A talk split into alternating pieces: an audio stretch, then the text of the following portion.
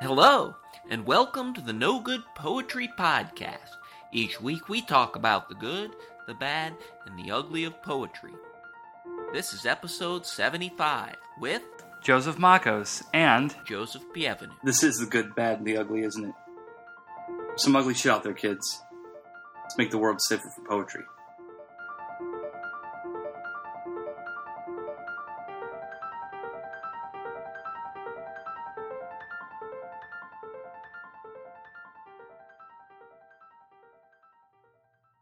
We are again, back in the, the shop uh, for another episode of.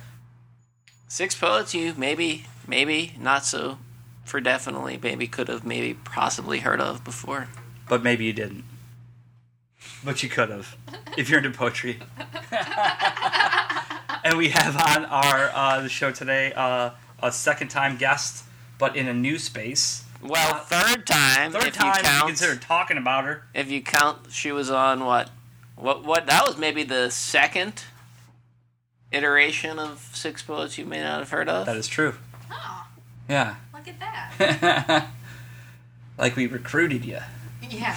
brought you in. No, uh, I think it's great to have you here. Actually, we were at the Shore Restaurant talking about um, uh, Outlandish Press and uh, the shenanigans that you've been getting up to with your cohorts in your environs of Cleveland. But now you're back here uh, in New Orleans, hanging out in the shop, helping out, and talking about poetry and writing a lot of poetry, actually, which is great. Um, it's great to have you here, Good to be here. Zena Smith. Ta-da. Ta-da! and here we are. We're here talking about poetry and poets that you may have never heard of. Uh, and we all have a little grouping of poets today. I don't know. Do we want to spin the wheel and find out who goes first? maybe we should start with our guest. Sure. What you got? I mean, I have. Well, I brought Frank Stanford, and I brought just the. You brought him with you today? Where's he at? oh, I wish. I'm so in love with him.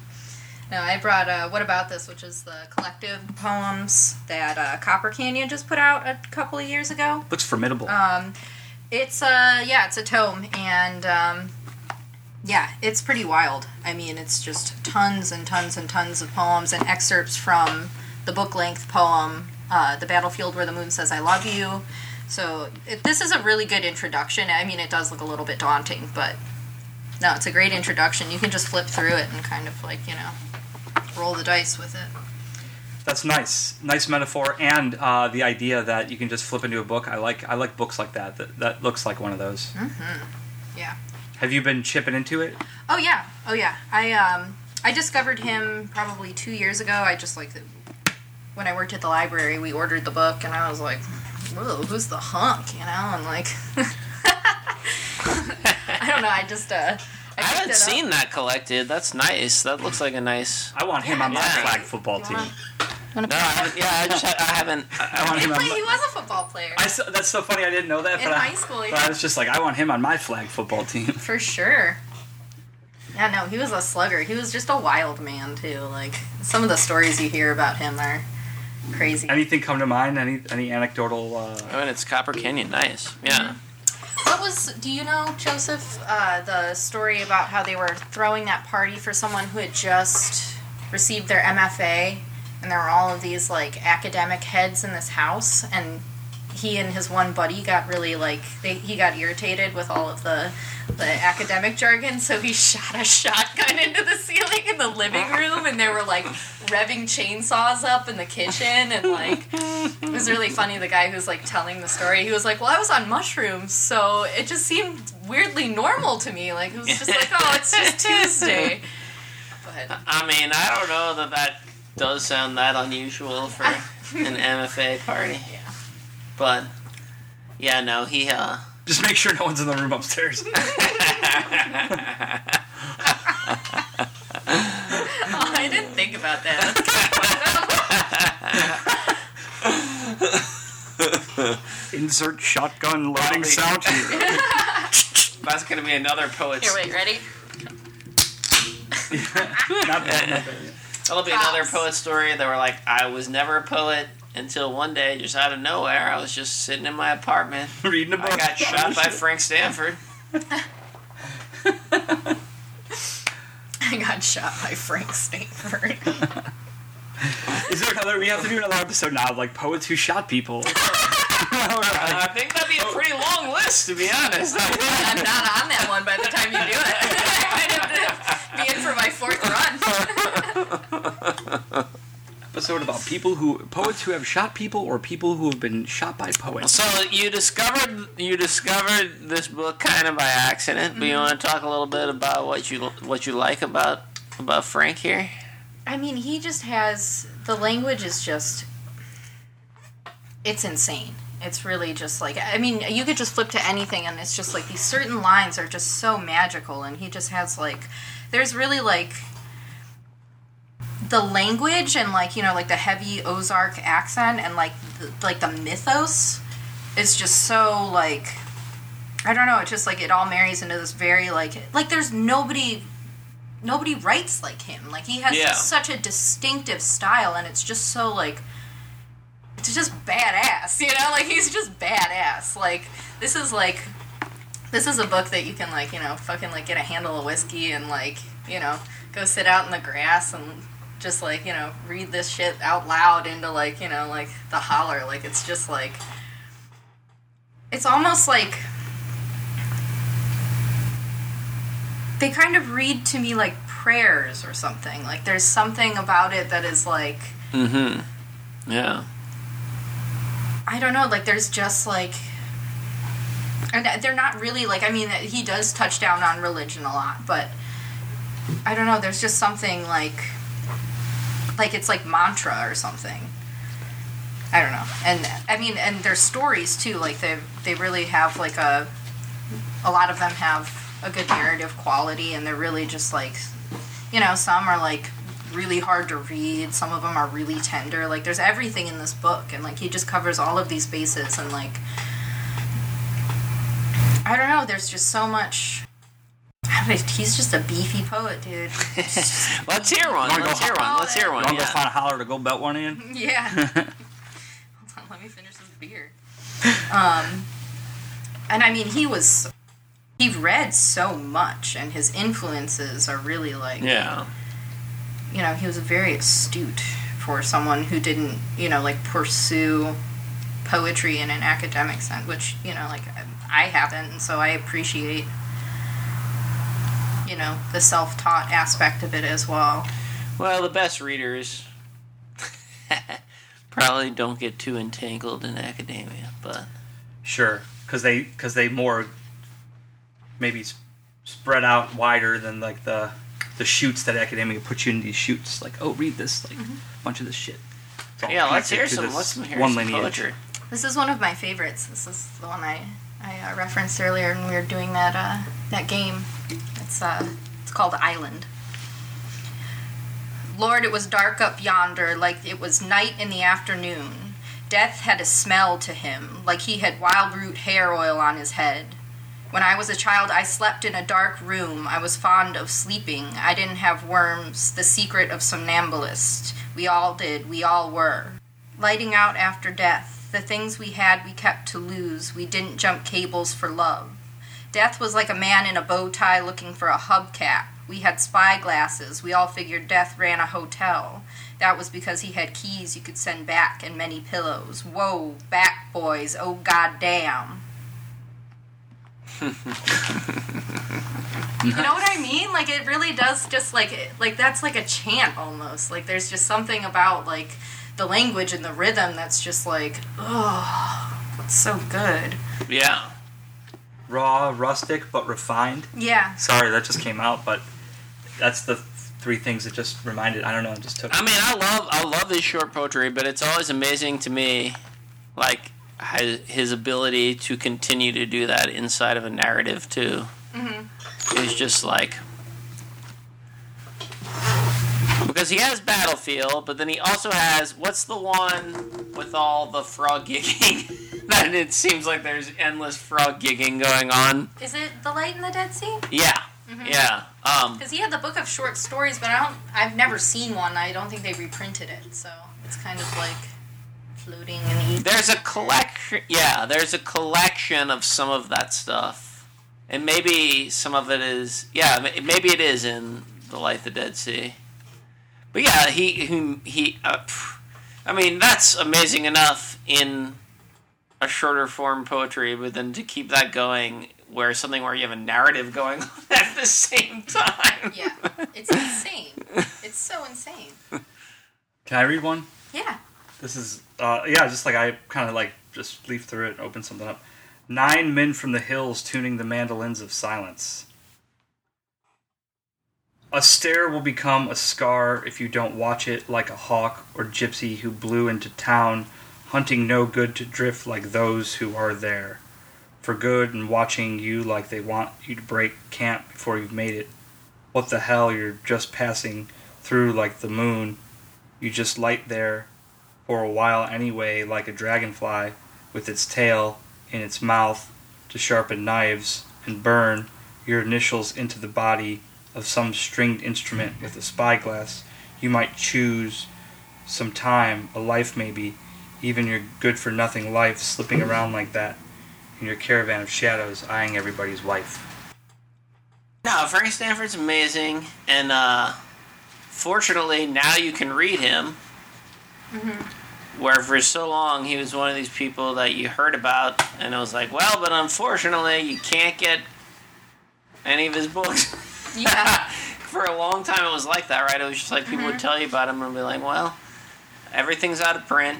Yeah. You've got to be super lucky to find any of this, but I, everything is a is back in print now. Battlefield's back in print, and now you've got this collected for all the other stuff. Um, I think the collected really opened up a new readership for him because it was like pretty well covered. You know, like uh, there were some good reviews of it, and um, I think that he's a lot easier to access now, and people have definitely been like, you know, they, no, people haven't been sleeping on it necessarily, but I just don't. I don't hear enough about him. I feel like for how incredible his body of work is. Well, the strange thing is, though, like that's funny. I'm saying that like now you can re- read him. I heard a lot more about him when you couldn't read him. Well, because he's a myth, you know. Like, Yeah, no, the- there's the a myth very much of Frank. Stanford is just so alluring to people that I think that, yeah, that there's just like, But the poetry itself is more amazing than the myth. I think. yeah. Um, No, I mean, if you were a fucking office jock, I would still read this. You know, it's incredible. It's unbelievable. But yeah, that you're right. I mean, there was this whole idea tied up with that. Well, you know, that's always like you know anything. It's unavailable. It it becomes like what you didn't get to read this thing that you can't possibly find. Yeah. Which was kind of what it is. But I mean, I think it's great that you know all of that's available again, and you can. I don't know, and I think especially for like Southern poets, you don't have a lot of role models. I can't, it's hard to think of a better role model than Frank Stanford in that way, as far as like someone you could be, Yeah. you know. Wow. Badass. Makkos, you have a book open in your lap. Yeah, I was just thinking about another poet that I have to talk about today. Uh, dear friend, Cleveland uh, confidant and uh, wonderful poet and activist, I would say, is the most acute explanation of Kate Sopko. Um, I have a couple books here of hers. I have a, a couple chaps one of the very first books I ever uh, put out with the Language Foundry. This was a Language Foundry paper book Yeah, I remember that one. um, from 2008, and then a book that she put out with uh, a cool press over on West 25th. They used to be there, Orange Blossom Press. Um, this other cool book called Oh Yes, This Was Earned Blood Poems for Nonviolent Lovers. So I'm going to read a piece out of this other book that she is in, Hotel Poem, and then talk about these books a little bit. Uh, so here's Empathy with Bones. The footpaths where I've singing under my breath house a new nastiness. The men of ill intentions creep behind me. They wish to re elect the president. or sit on my bicycle as if it was always theirs. I'm ticking off this Misophides one by one, them detonating in imagings redder than the real thing. So so HBO and execution style made for red carpet whinings. I cannot pluck real scar from the fake. Can I tell the killer from the gods in disguise, come to test the times for ripeness, picking in sweet wines? So here among white noises, where voices are no longer heard, I seek to tell what I've learned. This revolution speak of may just be the transcending of each subsequent nightmare. As some men are lulled to sleep by the screams they inflict, our terror is sane. Power is finding low intensity hidey holes and disguises itself in what armies issue. I can stare down once I spot it. Watch smelly cloaks unfold the deep, deep sadness and the sad responsibility. But green is green on the muddiest greens of green. Nice. I love Kate Salvo. Yeah. Kate's really a wellspring of inspiration uh, in Cleveland there and doing a lot of amazing stuff, curating uh, social engagement um, practice as her as her poetics, as her uh, as her work, um, as an activist and as a poet and as a filmmaker and host and all sorts of other things, um, doing empath work and and and counseling, uh, just sort of as a natural human, sort of like natural inclination, and.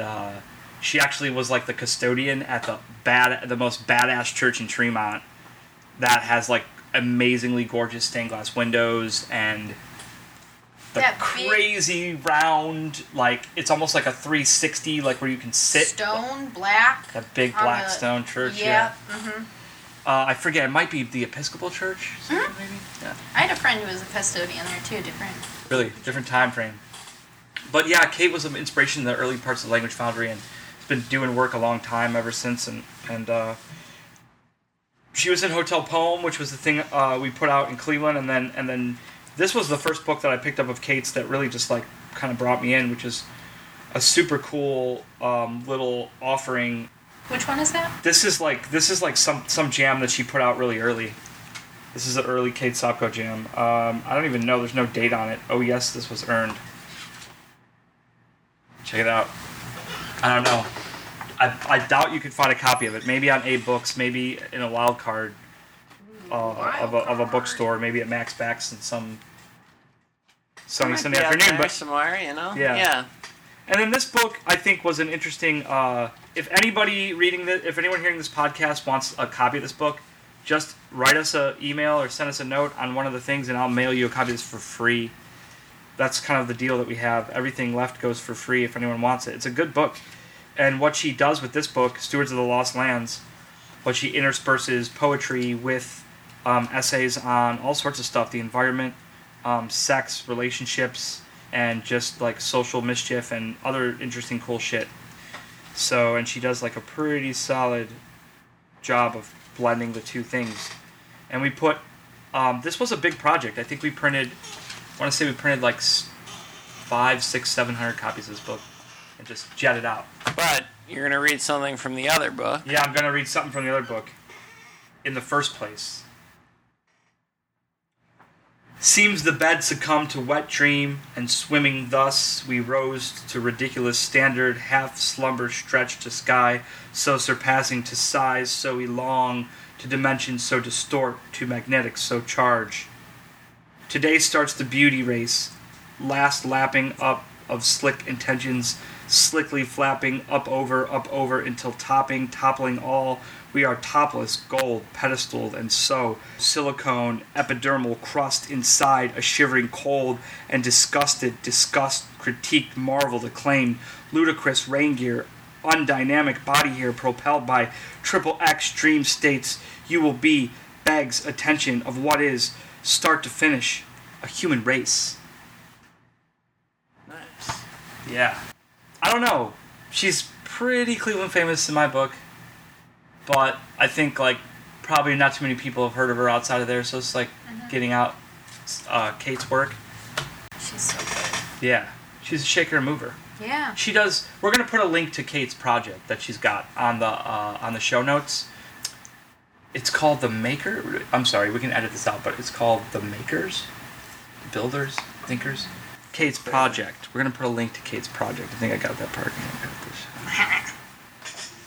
And Joseph, you have. All right, so I'm going to do a little experiment here. Uh oh.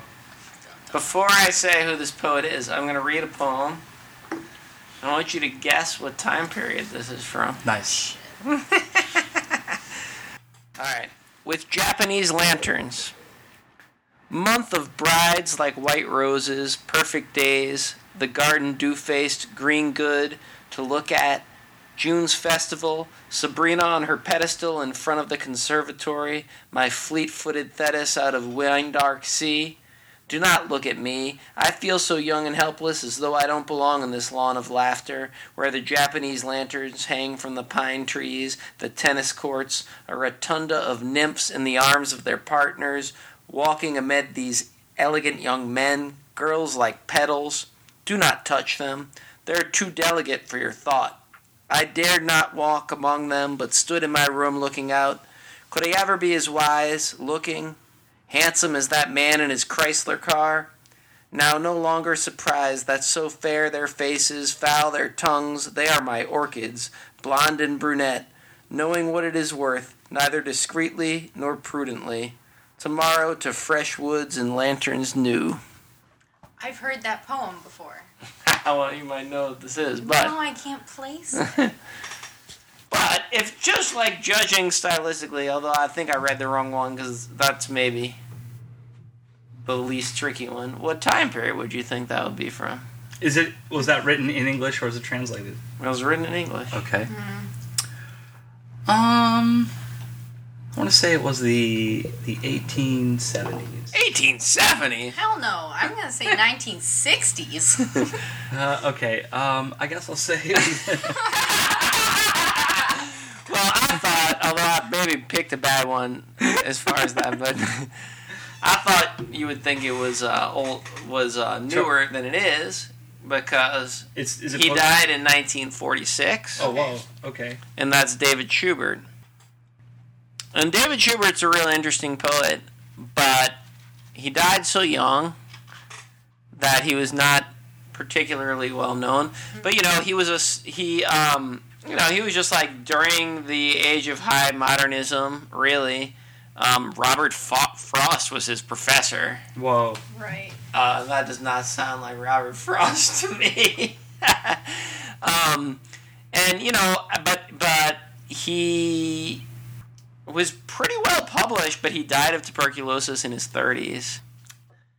So his work didn't really didn't really get that far out there, but he was diagnosed with schizophrenia and he was kicked out of college kind of early on.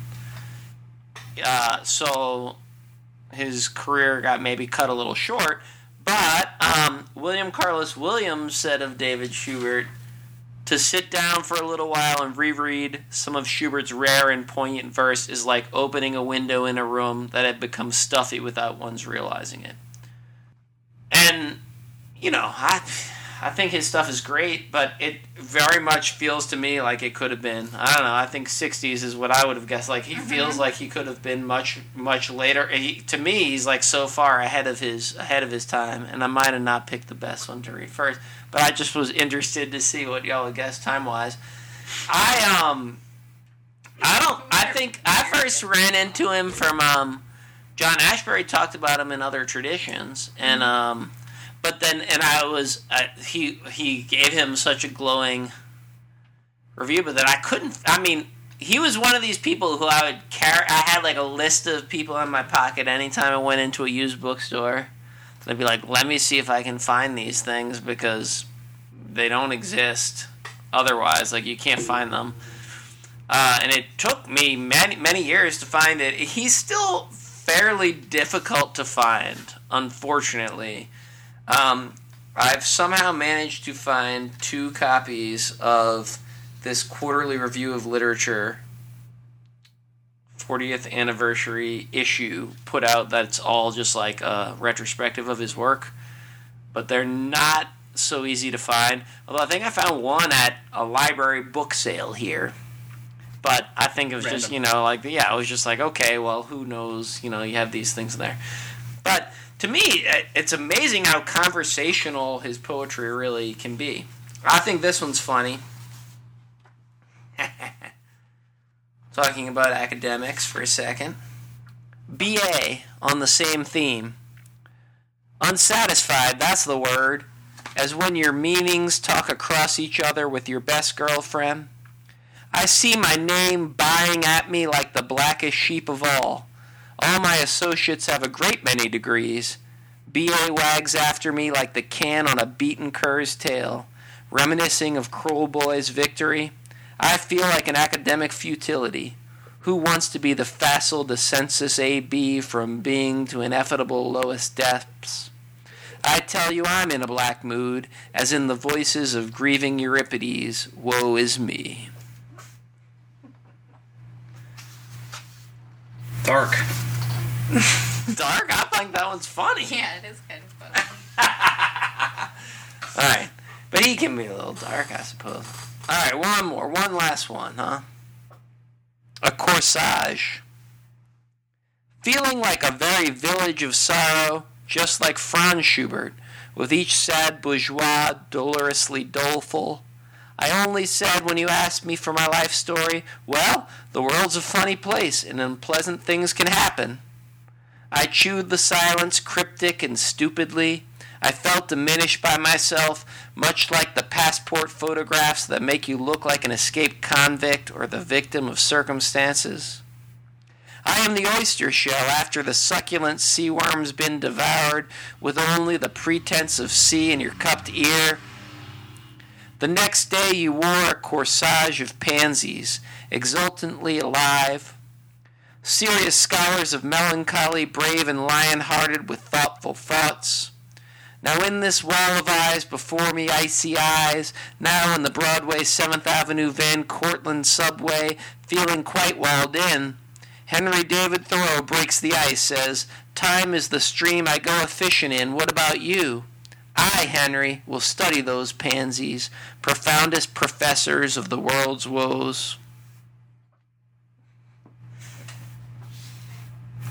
I don't know. Maybe not. Maybe not now. Does that seem conversational? But to me, to be like someone in the 30s writing that, No, I think you're totally correct. I think he was way ahead of his time, like 30 years ahead. it seems like I don't know, someone. Yeah, like that seems like something someone would have been writing in the 50s or 60s, where your poetry's turning to being more conversational. Yeah. I mean, yeah, he has his references in there. Yeah, he's still making his mm-hmm. classical references and his things, but not in such a not in such an academic, haughty way. Or like it's kind of Yeah. I don't know. No, But I love that. David Schubert is awesome. If you can manage to find it, I think unfortunately no one has picked this up. If anyone wants a good person to reprint, it's someone who who needs to be reprinted. Someone needs to republish his work. Uh, you know, I think this is the this. I mean, this isn't even a book; it's a magazine. Yeah. You know, um, you can't find it. Unfortunately, Look on e-book, see if something comes up. yeah, well, you might be able to, and, and you might like you might run across just a random copy of this. I mean, that's what you're looking for. It's this this quarterly review literature contemporary poetry series. I mean, I found two of them somehow, despite the rarity of the damn thing. Um, and yeah, you might find that out. one. Yeah, it's a I'm good thing to keep an eye out for. I'm so curious as to because I I've definitely heard that first poem you read before. I've read it somewhere. Some of this stuff I think maybe has been anthologized, and maybe that one has been. Um, I mean, I fall down a lot of wormholes, so like trying to trace back to like you know. But maybe if you read other, I mean, I don't remember which ones Ashbery quoted in other traditions. That's the other possibility mm. is that that might have been one of the ones that he included in there in that lecture. Yeah, maybe. I think I remember him talking about him, but no, I've heard that poem somewhere. I don't know. No, he's great. Are we on the second round now? Is this Yeah, ding, yeah. ding, ding? Time for second round of Round poets. two. Round, round Another two. round. I am out. All right. I'm completely out of Oh my man, he's got the jitters. No, I think I'm alright. We don't have to go in the same order. We can. We don't have to. I think it works. Okay. But we don't know who you have for your second batch. I'm I'm going Italian for my second You're round. going to Italian, huh? Well, let's do it. Let's just go around the circle. This uh, actually, this book is on its second tour of New Orleans. Okay. I uh, brought it down twice now because it's such a. It's not a very large book, but it is. Uh, it's plenty. It's um. It's almost exhausting. It's uh, Exit Theater by Mike Lala, and uh, he's uh, he's pretty young. He's like in his early thirties. Um, and he seems like a real sweetheart but he's just like he's like a mad scientist of poetry like really like it's just so like i was telling you earlier like i think that poetry kind of like you know there's like a you know the spectrum of accessibility and there's some stuff that's like you know really easy to digest like you know Rupi Kaur or you know I'd say that Frank Stanford is kind of like you know like if you're a poet and you just want to like you know drink a couple of beers and like you know just really get into something like you know that's cool Well, if but, you're reading the short stuff, I think if you're gonna read Battlefield, you're on the other end of accessibility. yeah But mhm. I mean, he dabbles you know but th- there's you know there's uh, stuff that's just like you know like yeah all right I can yeah. just sit down and read this But Mike Lala is on the least accessible end of things. Yeah. I don't want to say that it's not com- like completely like I was saying like it's not like glass piano or something. This but this is like I mean just be he does he does sonic and visual stuff so it's like you crack this book open and you're like what the fuck am I looking at if you can't like Well, I mean, that first bit, I was like, "Oh, that's awesome," but I don't know how you would read that. I'll, Yeah. Like that's. and it's just so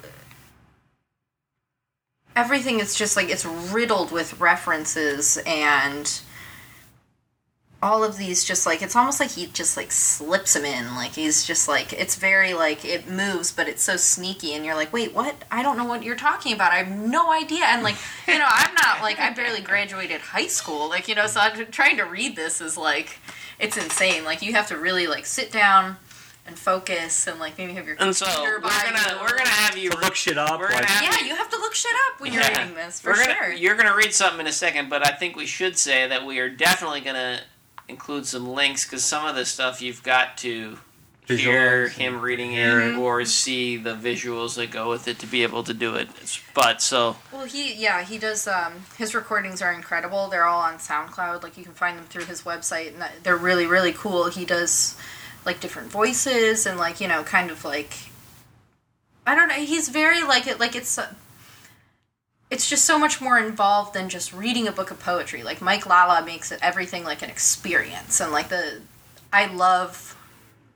oh my God, Just like the gun cabinet, all, all the recordings that he has from the gun cabinet, which is like a chapbook that he put out, um, I don't know, a couple years ago. It's like get ready to get wrecked. Like they're so, they're very like they're they're kind of like, they're like poetry noir, but they're you know s- some of the stuff is just like like just gives you goosebumps. Ooh, it's so good. He's so good.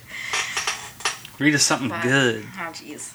I think I might. There's a section titled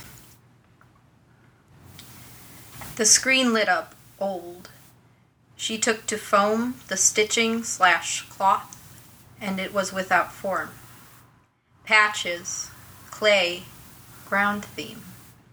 Koji Kondo 1985 PVC green paint astroturf and darkness on the face of the kingdom. And her hand over the self cellophane water, her hand over the plush fungi, her hand over the void, over the cocoon flower with piranha teeth bare and there.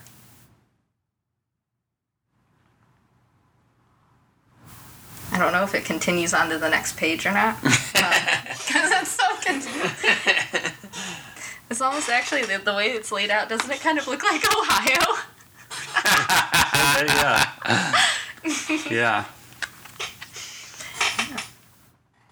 I could read the one on the next page too. Maybe they're connected. I'm sorry.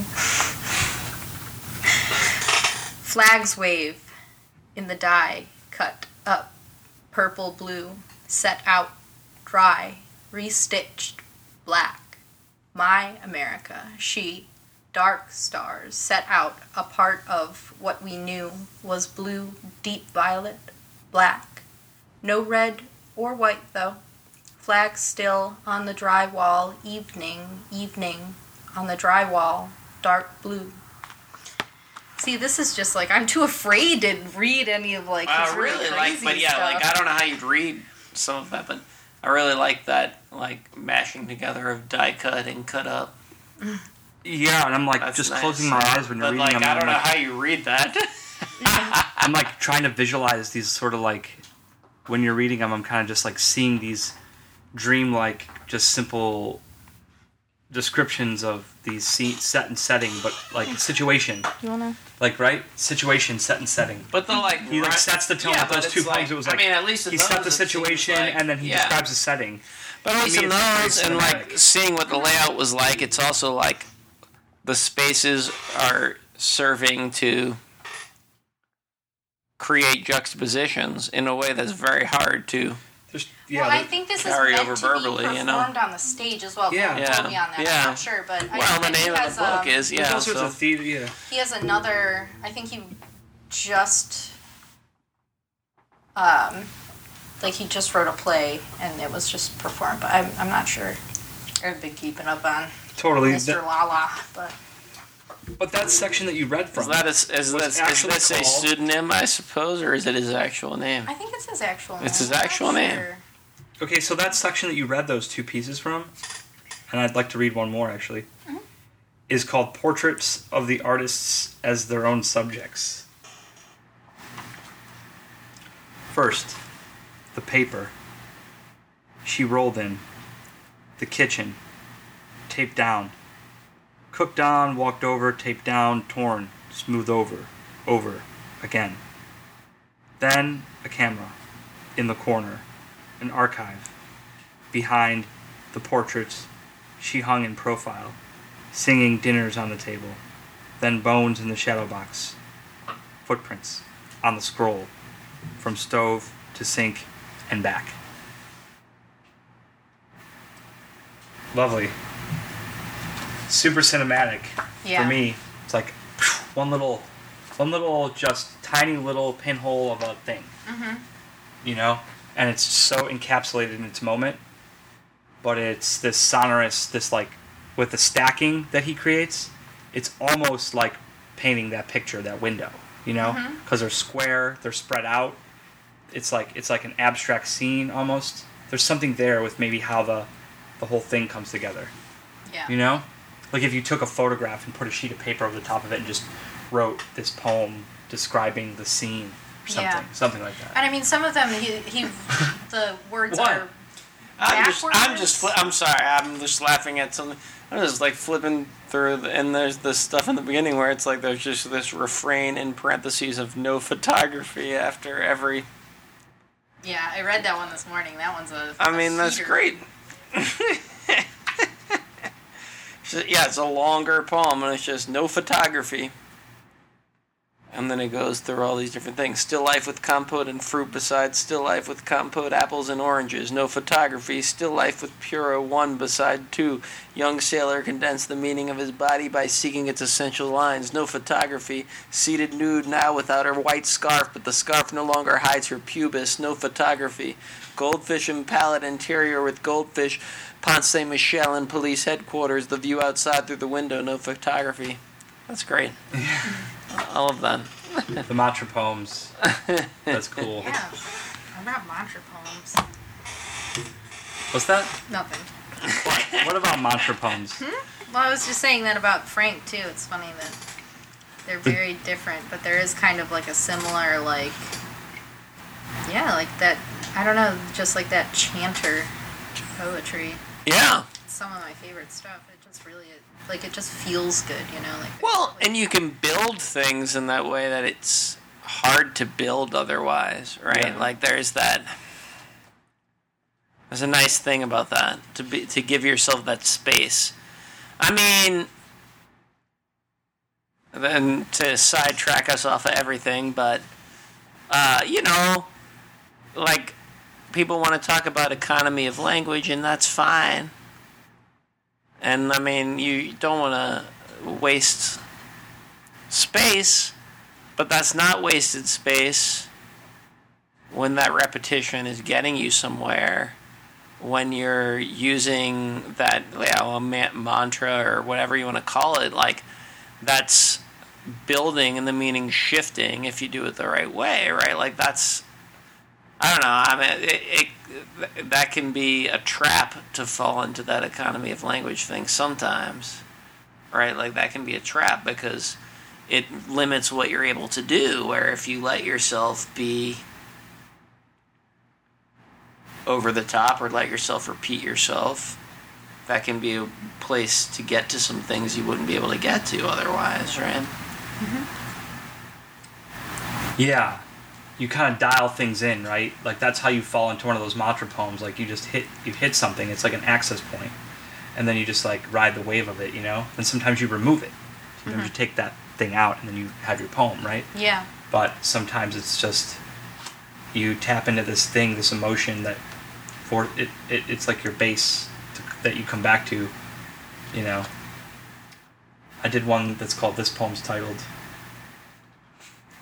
where it's just like you I know, think I remember that fifty lines, just like this poem's titled, this poem's titled, this poem's titled. Um, pisses people off. Actually, There's actually really that. It wasn't really this, gets that wasn't uh, really bad way. that wasn't this episode. That was past Six Poets episode, but I didn't. I forgot to mention that. But when we were doing Albert Goldbarth, he Okay. has he has this amazing list poem. That's about. It's like a library, and it's just listing different books, imagined books in the library. And it's just like this insanely long. like coming up with all kinds of crazy ideas you could have for books. Oh you yeah. know, like that's an, it's nice to Yeah. have list poems or repeat poems and all these things, you know. Yeah. Access points. Yeah. Surplus futures. So I call them.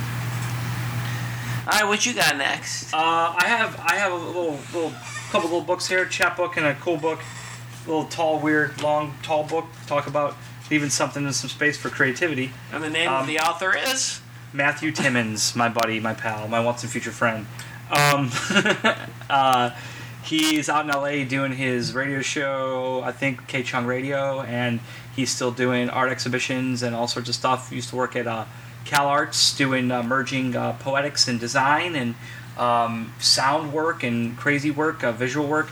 Uh, a number of years ago, Matt and I actually went and toured Canada. We left after the AWP in New York, and we decided to take a, a, a flight over to um, like where we fly into Toronto or something, and we had a reading, and we had like we had three readings lined up, and then we came back through Cleveland and did two readings in Cleveland or the Lakes. We did like six reading tour.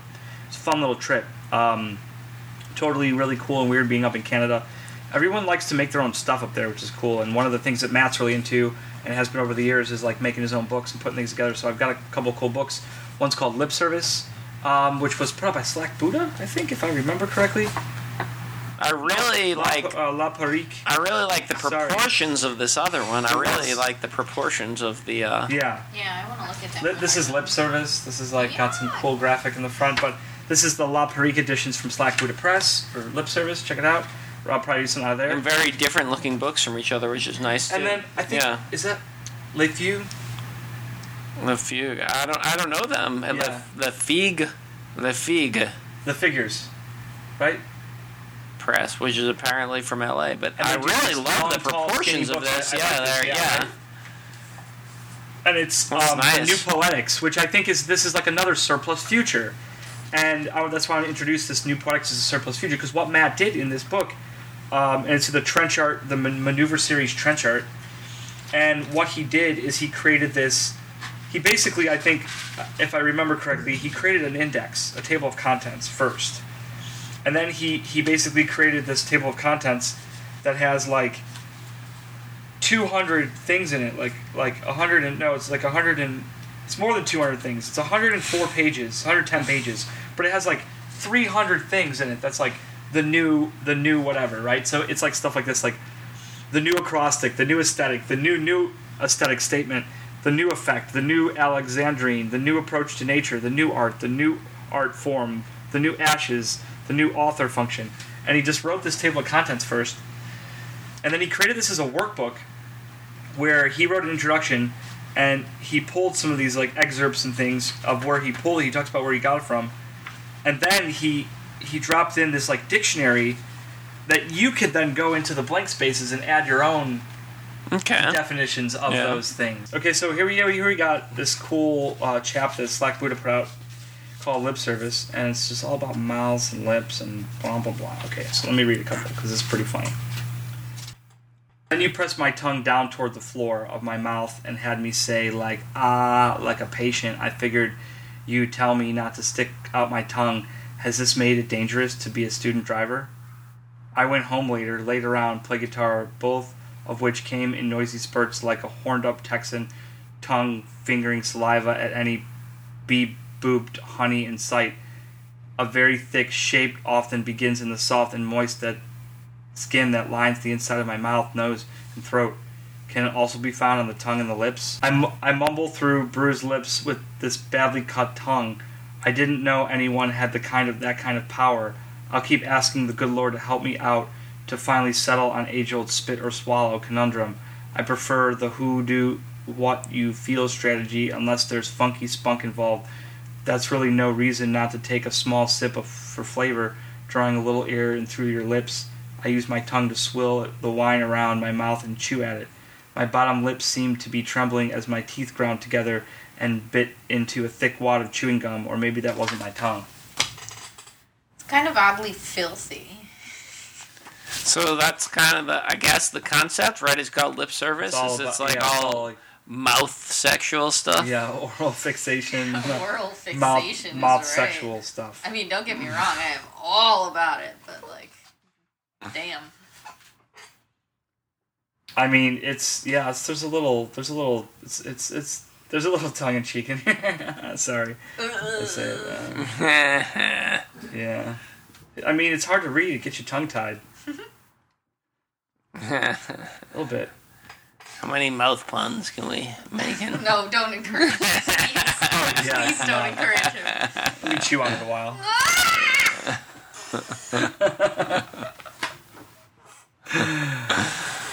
Oh, I know, right? Who put who who did that one? Who did that chapbook? Uh, Slack Buddha. That's what I'm saying. Okay, cool. Yeah, you know, Bill and Lisa Howe out of um, when they were down in Oxford did this whole cool series of uh, of these like ready-made uh, chapbooks. And it's got like, can- which is kind of neat. He's got these like weird like vintage dental, yeah, photos in there. images in here. which are kind of neat. Yeah, I know Matt's done a bunch of other books. So you should all look up Matt. Look up Matt. Uh, but Matt's done a bunch of books since these books. These are old books, and um, super old books. So uh, the new the new poetics. Uh, yeah, there's all sorts of all sorts of little weird pieces that you got to add to it. All right, last poet. Your girl needs a cigarette. Let's go. so I need a something. I'm delving back into my strange Italian futurist obsession. yeah.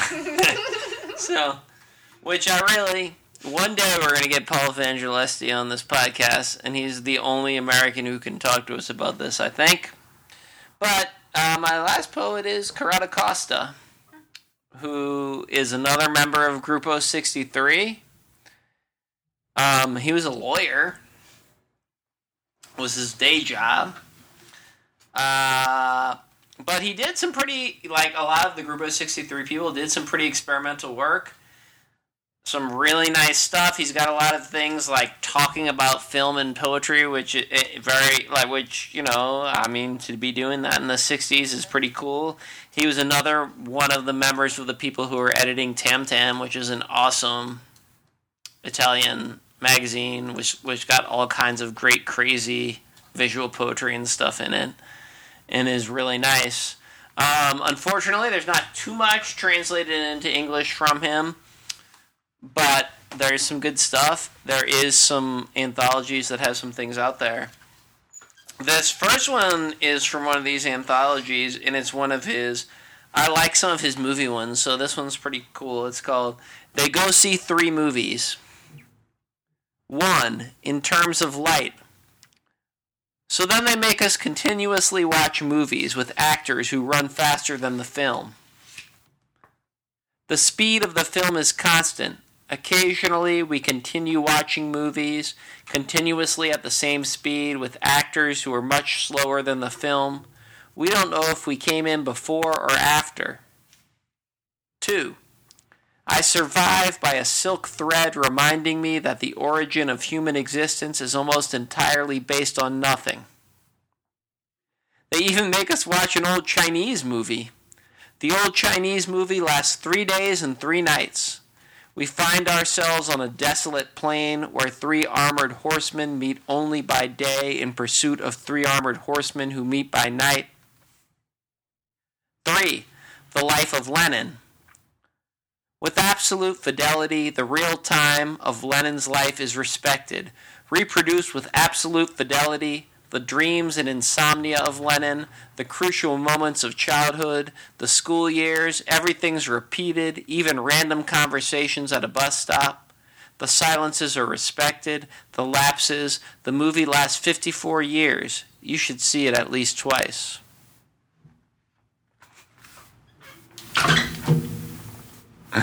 And that's translated from the Italian. Yeah. That's Paul Vangelisti translating it, who I want to be on the show because Oh, he's like he's That's the he's the best American um, scholar on these Gruppo 63 I like that cover. Italian poets. I like that cover a lot. And I think he also translated this wonderful little book, Our Positions, uh, which is a really pretty looking book, too. But I like these two that kind of go together, they're short.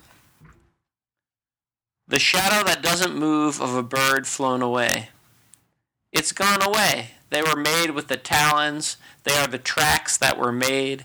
They show it's gone away, or it's returned precisely here to the place it was before. The shadow flown away of a bird that doesn't move. It was without seeing him that it was said, Now you may go or stay with us in the dark, where one does not touch the light.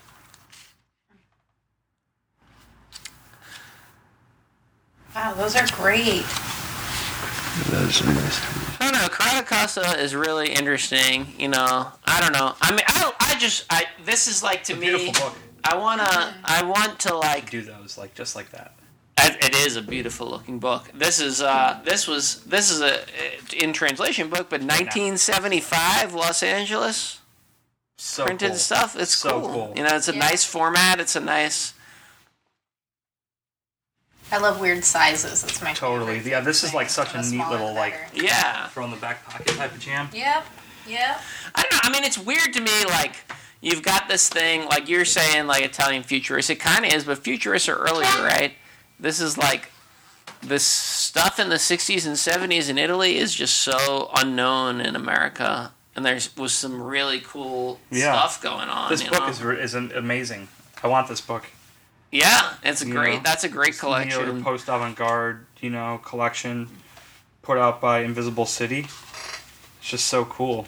I like how it looks. I like how it feels. I mean, I don't know. I don't like why. Why is that something? I mean, you don't think of Italian experimental poetry, right? I just think that it you just, think does, of just like doesn't from that time period. It And just I've seen doesn't, some of you the know. stuff, you some know? of it, yeah, some of that is like gotten big enough, especially some of that visual poetry. Maybe you know. Derek, this well, like I put no, I put that one in our visual poetry workbook. That's No, why you thi- this- recognize this that almost- one. This one here, this other piece here. Sorry, we're getting off topic, not talking about poet, but that one piece there that looks like looks. Oh, like Oh yeah, Derek- that, that yeah, that's totally kind like of a, a similar thing. you Yeah, know, he's just- but that you also are recognizing that because I put that in our workbook. oh yeah, shit. because it's cool. Like there's great, they had great visual poetry too, which is I mean, I know we do think of Italy as having good visual poetry, but some of it was is just really falling in the cracks. I Sure. Things just don't. Things you know. There's a lot. There's so much stuff that's undiscovered in other languages that doesn't make it in English, and stuff like that is ridiculously awesome. Well, really good ones. Yours were so good. Really Thank you. stoked on it. Well, yeah, and I don't know, man. Look, Paul Vangelisti, I know you're my Facebook friend, so maybe, you're hearing this- maybe you might listen to this episode. And if so, we really want to have you as a guest on this episode so you can talk to us about this cool Italian poetry that no one knows about except for you in America.